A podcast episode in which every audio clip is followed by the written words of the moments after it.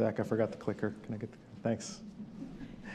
So that'll be kind of the pattern. We'll have a new word next week for next month, and then we'll ask for testimonies on people around that word. If there's something that God speaks to you, as Mike shared around investment, we'd love to have you share that uh, with us next month as we do that. So join us and find what next month's word is. Thank you.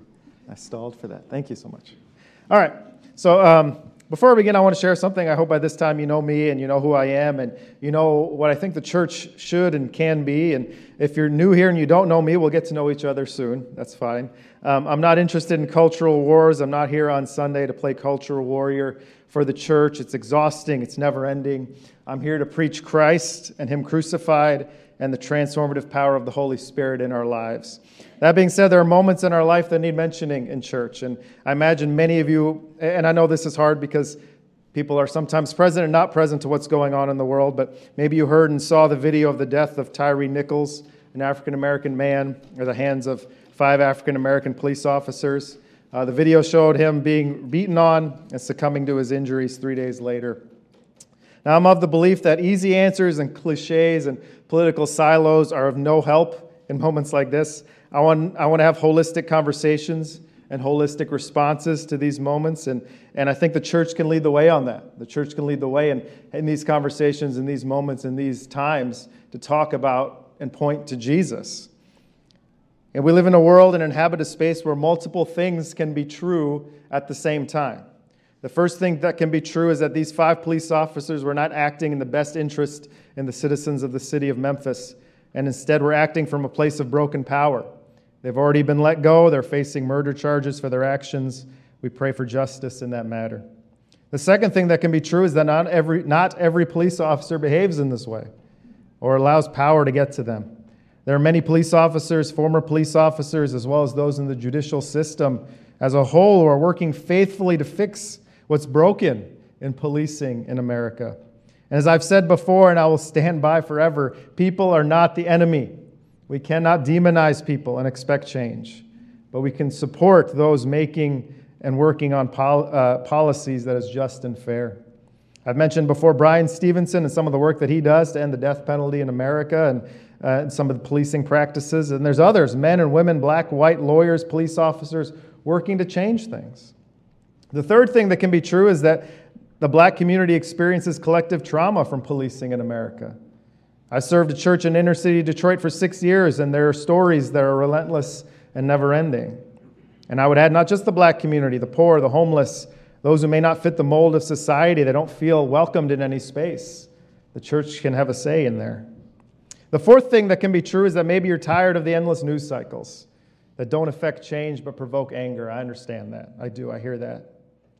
And to preach Christ and Him crucified is to remember that God's glory is tied into my neighbor's good, a saying at the heart of our covenant denomination. That if my neighbor is suffering, I come alongside my neighbor with my arm around them. Though it may not be my story, it is my neighbor's, and we can pursue God together. One of the greatest quotes I ever heard was from a fellow covenant pastor, and I remind myself of it often. He said, Remember, just because it's not true for you doesn't make it a lie. And so this experience may not be your experience. I understand that. It's not mine either. But I'm positive of one thing that as the church, we should come around those who are hurting and those who are mourning and listen and pray. So I offer you two things this morning. If you disagree or you just want to talk more, you have my number. And if you don't, I'll give you my number. I'm happy to give you my cell phone. All right? It's taken me 39 years of my life to grow to where I am, and I continue to grow more. And it's through conversations with others. I'll meet you where you are, and you meet me where I am, and let's talk. Let's grow together. And the second thing I call us to is holistic prayer, that we may pray this morning in this moment that seems helpless and, and lost, and we're hundreds of miles away. So let me offer a holistic prayer that we would pray for the family of Tyre Nichols who grieve his death too young and are now forced to air that grief in a public stage. Pray for the family that they would have justice in this matter. Pray for the five police officers who were fired and facing murder charges. They, they awoke the next day or maybe a few days later and they were faced with the reality and totality of their life. And it must have been hard. It must be still hard. Pray for the family of those police officers sons and daughters, grandmas and grandpas, moms and dads, and the grief that they're carrying as well. I invite you in this moment to bring whatever you might be feeling anger, fear, frustration, numbness, maybe nothing. Maybe you haven't heard this story yet. But speak honestly to the Lord about it. Seek Him out. And maybe as the church, we can find a better way to talk and engage and enter in the mess and the struggle that is life sometimes. Let me pray. Lord, um, I lift up all these things, Lord, and I pray for us here that we come from different places across a broad spectrum, Lord. We know that you love all people. All people. We pray for those who are carrying grief now, for the family of Tyre, for the police officers, for those in Memphis, for the churches in Memphis, Lord. What an opportunity to show your love and your hope in the midst of, of course, a very difficult and dire moment, Lord. Pray for us, though we're many miles away. What can we do here, Lord? What do you want to teach us? What do you want to show us? What do you want to reveal to us? Lord, I don't claim to have any answers.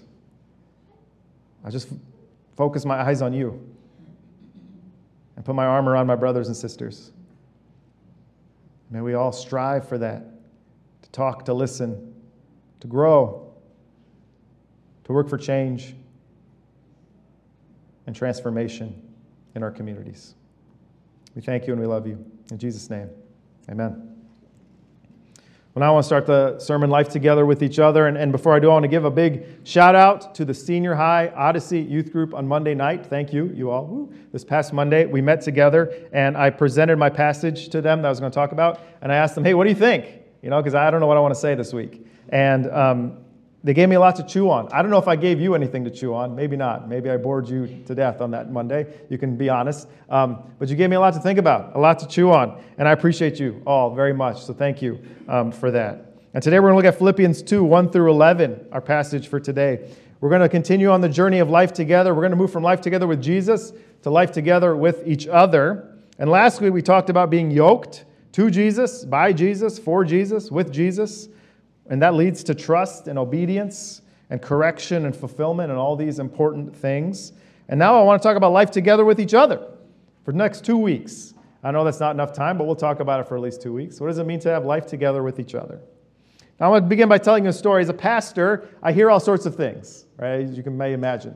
Um, People come up to me and tell me things that they think and they feel and this and that, and it is what it is. And before I was a pastor, I was an English teacher. I taught for a while. I've told you that before as well. And so I love the opportunity to teach teach new things that people may not expect. And so I want to tell you something that I hear a lot as a pastor, something I've heard quite a bit as a pastor in my time. And if this is you, please, this is no judgment against you. If you have thought this or said this before, uh, this is a, a, another teaching opportunity for you, right? Something to, to learn. Um, maybe you've heard this too, but I've heard this many times. Pastor, there's so much division in the church today. We got right leaning people, we got left leaning people, we got middle people, we got people who believe this, we got people who believe that. You know what I wish, Pastor? I wish we could just go back to how it was in the early church. They just loved each other and they loved Jesus. And I say, hey, that's a great idea. Let's talk about that. Let's talk about what the early church looked like. Let's look at Corinthians, 1 Corinthians 5, the church in Corinth. Paul says to them, It's reported there's sexual immorality among you of a kind that pagans do not even tolerate. A man is sleeping with his father's wife. Do we want to go back to that? I don't think so. Galatians 2, the church in Galatia. When Cephas came to Antioch, I opposed him to his face because he stood condemned. For before certain men came from James, he used to eat with the Gentiles. But when they arrived, he began to draw back and separate himself from the Gentiles because he was afraid of those who belonged to the circumcision group. In other words, hypocrisy. There was hypocrisy in the church when I got there. Do you want to go back to hypocrisy? I hope not. How about Philippians? Philippians 4 2. I plead with Euodia and with Syntyche to be of the same mind in the Lord. These two women had conflict with each other in the church and it was hurting the church. He says, hey, help them out. Conflict in the church. Imagine that. James 2. Listen, my dear brothers and sisters, has God not chosen those who are poor in the eyes of the world to be rich in faith and to inherit the kingdom he promised those who love him? But you have dishonored the poor, showing favoritism to the rich. What's my point? What, what, am I getting at here? When we talk about life together with each other, there's a temptation to say, oh, it was so much better back then. And whatever back then is, we can make up back then, whatever you want it to be. In any congregation in America and across the world, even this one, there's always a temptation to say, ah, it was better back then. Let's just go to back then. But in reality, from the moment the church was conceived, when the Holy Spirit fell in Acts 2, there's been conflict. Because yes, we're saved by the blood of Jesus, but man, sometimes we get angry at each other. Sometimes we get frustrated with each other. We do sinful things behind each other's backs and under each other's breath. And it can be discouraging when these things happen, particularly in the church. You know this. I know this. If you've been involved with church for any amount of time, you may have been hurt in relationships, and it's okay to acknowledge that. Jesus and Paul, they dealt with broken people and broken relationships all the time, but neither of them threw up their hands and said, Well, that stinks. Sorry. Eh, might as well go your own way. Go on. But instead, what they did was they passionately painted a picture of what life together could look like. They said, Man, it doesn't have to be this way. There's a better way to live together. And so today and next week and this year, I want to passionately paint a picture of what life together can look like. When a community of believers filled with the Holy Spirit come together and say, hey, we want to get through these hard times together. We want to share this all together. We want to be in this together no matter what. And two weeks is not enough time. We'll just scratch the surface. But I want to start today with Philippians 2 intentionally because I want to hear what Paul has to say about obedience and submission and humility as it relates to pursuing life together. So let's read Philippians 2 1 through 11. It's a famous passage. It's oftentimes called the Christ hymn. This is from the NIV. Paul says, Therefore, if you have any encouragement from being united with Christ, if any comfort from his love, if any common sharing in the Spirit, if any tenderness and compassion, then make my joy complete by being like minded, having the same mind, being one in spirit and of one mind. Do nothing out of selfish ambition or vain conceit. Rather, in humility, value others above yourselves, not looking to your own interests, but each of you to the interests of others. In your relationships with one another, have the same mindset as Christ Jesus, who, being in very nature God, did not consider equality with God something to be used to his own advantage. Rather, he made himself nothing by taking the very nature of a servant, being made in human likeness. And being found in appearance as a man, he humbled himself by becoming obedient to death even death on a cross. Therefore, God exalted him to the highest place and gave him the name that is above every name, that at the name of Jesus every knee should bow in heaven and on earth and under the earth, and every tongue acknowledge that Jesus Christ is Lord to the glory of God the Father. Amen.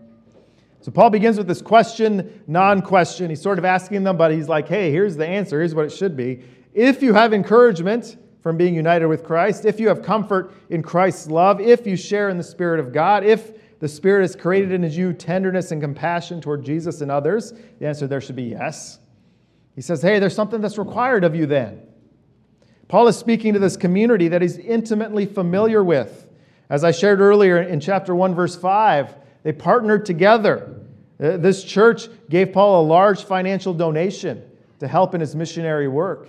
And he says, We partnered together in this gospel. He knows they love Jesus deeply and he's joyful for the ministry of the Philippians. And he says, Now make my joy complete. The deep love and reverence for Jesus should translate to something. And what is that? He says this it should mean that you are like minded, having the same love, being in one spirit and of one mind. If Christ has transformed you, the community should look like this like minded, having the same love, being in one spirit and one mind. He goes on and says, Don't do anything out of selfish ambition or vain conceit. And this literally translates to, Don't do anything out of an empty opinion of yourself. An empty opinion of yourself. Now, you can put a little asterisk there, all right, verse 3. We're going to come back to that because I love that phrase. An empty opinion of yourself. But rather, in humility, value your brothers and sisters above yourself, not considering, not considering your own interests, but the interests of others. Then Paul says, Let me give you an example of what that looks like. And the best example is Jesus. Verse 5 In your relationships with one another, have the same mindset as Jesus.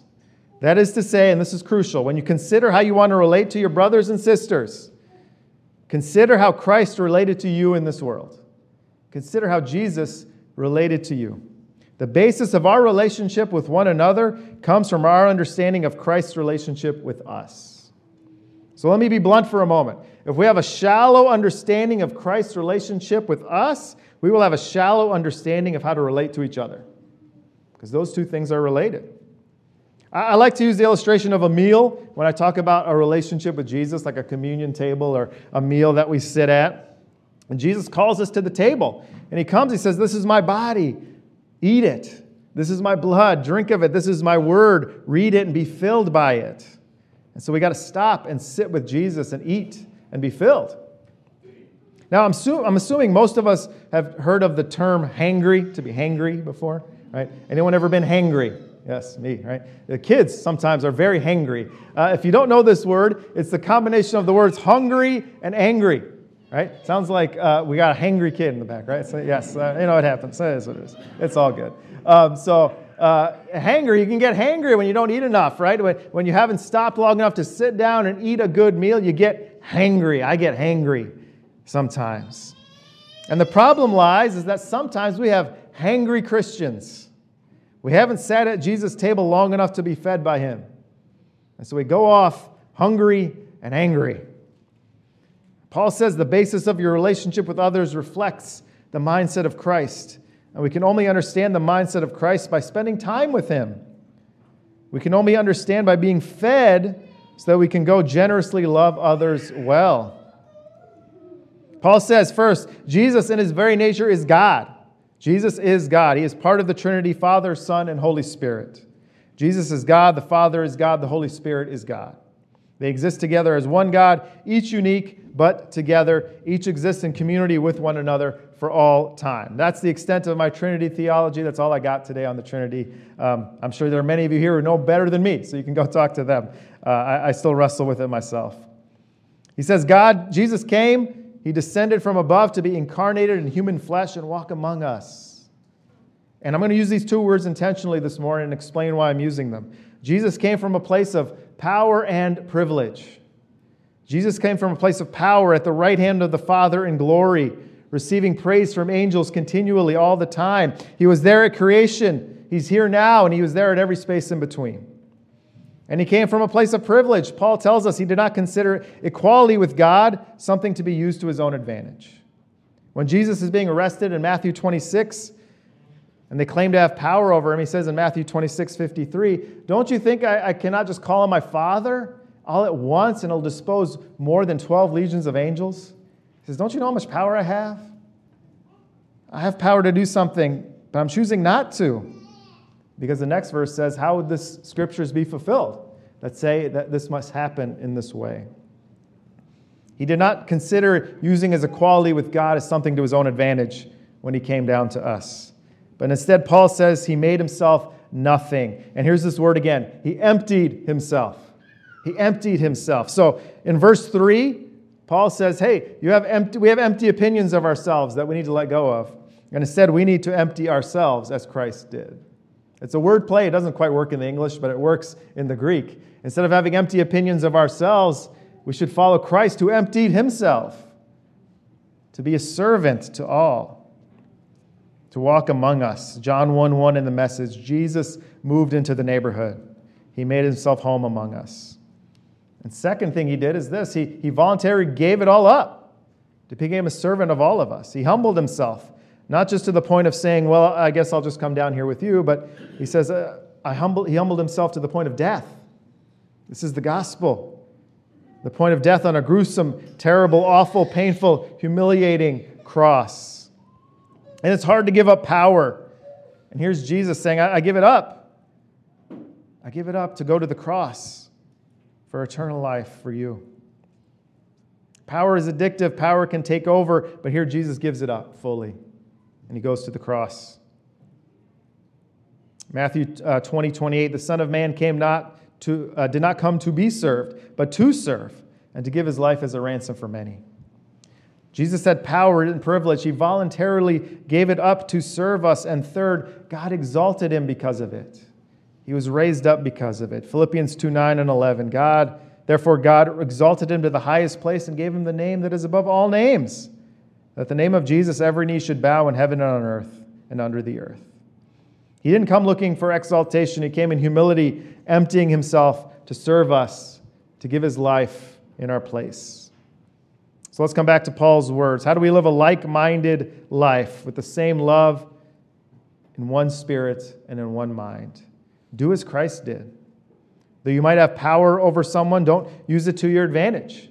Voluntarily give it up to become a servant in the kingdom of God, just as your Savior did. When we serve one another out of humble love of God, we bring the kingdom on earth as it is in heaven.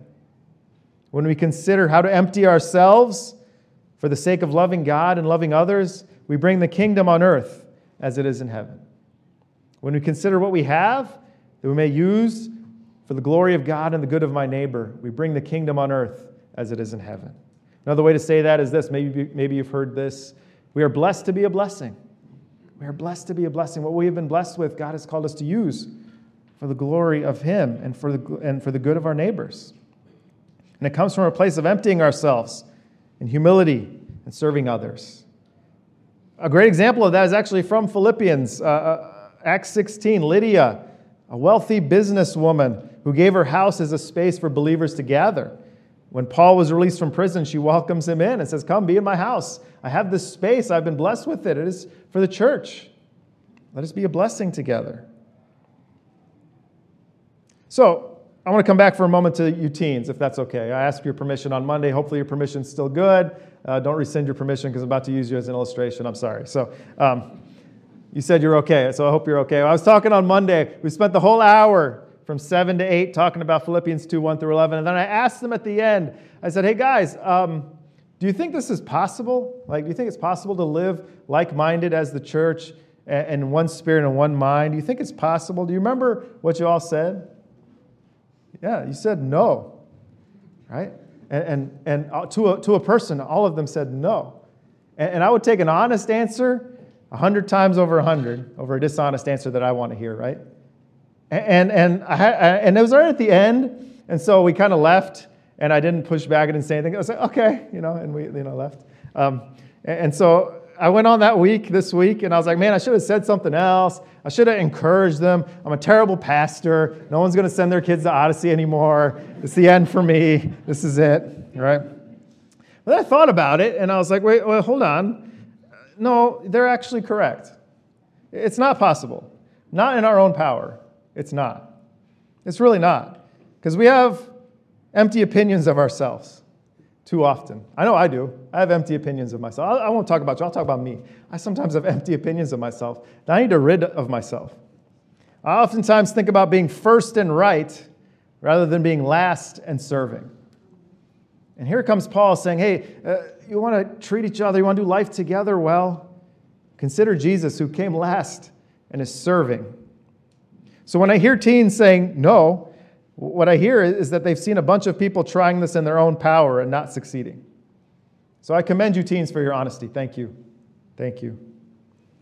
Rather, what we need to understand is that we have this beautiful gift, this community knit together by the Holy Spirit who instructs us, teaches us, leads us to all truth, and can knit us together as like minded people. If only we are ready to empty ourselves and to let go of what we know to listen to the least among us. Speaking of the early church, I already put down the early church, so maybe I can lift up the early church for a moment. They didn't have political power, they didn't have social power, they didn't have financial power. They were oftentimes spoken of behind their back. They lived a rough life sometimes. They were yelled at and spit on. Some of them even faced death as Jesus did on a cross. But what they did have was nothing and the Holy Spirit and that was enough. See, they had Jesus, they had the Holy Spirit, they had each other, and that was enough. And they moved through the world showing Christ's love, preaching a message of repentance and turning to Jesus and serving all they came across. Life together with each other is a life where we choose to empty ourselves, listen to each other, learn from each other, and allow the Holy Spirit to transform us and each other in His own timing. We can be in a rush sometimes. I know I, can be in a rush. I want to go from here and here. I want to make sure we're doing this and make sure we're doing that. And, and there's something beautiful about the slow, faithful work of the Holy Spirit. He's not in a hurry. He's been here before. He's seen churches our size before. He's seen people like you before. He's not in a hurry. He's here to transform you, to show you what it means to empty of yourself to become the last and to become a servant for the glory of God. So, to close this morning, I invite you to consider some of the questions that I've brought up and that I believe the scripture brings up here. What, what is the Holy Spirit calling you to empty of yourself right now? Maybe there's something in this moment uh, it's you have been boasting about or filled with this or that, and, and it's caused conflict with a relationship with others. Maybe it's been something challenging in that moment. Consider what it is that the Holy Spirit is telling you empty yourself of this. Because I want to fill you up with something better that can knit a community together, truly together. In your relationships with one another, have the same mindset as Christ Jesus, who, being in very nature God, did not consider equality with God something to be used to his own advantage. Rather, he made himself nothing. He emptied himself to the point of becoming a servant, being made in human likeness for God's glory, for neighbor's good. Let me pray. Lord, help us this morning as we consider life together with each other. I know, Lord, I can be boastful. I can struggle with things. I, need constant reminder of the need to empty myself. And I pray for my brothers and sisters here that we receive that reminder as well to empty ourselves, to become as servants as you did, Jesus, to serve and love one another well. Lord, I pray that we would pause and not be in such a hurry and take time to sit at your table and be fed by you so that we're not hangry, but we're filled by you so that we can go and be a blessing to others. May we consider what you have blessed us with that we may be a blessing to others with. Maybe things we never even considered. That you might be glorified in what we do, how we engage, and how we interact with each other. Holy Spirit, fill us, fill our church as we humble ourselves. Knit us together that we may be truth and salt and light in this world. pray this all in Jesus' name. Amen.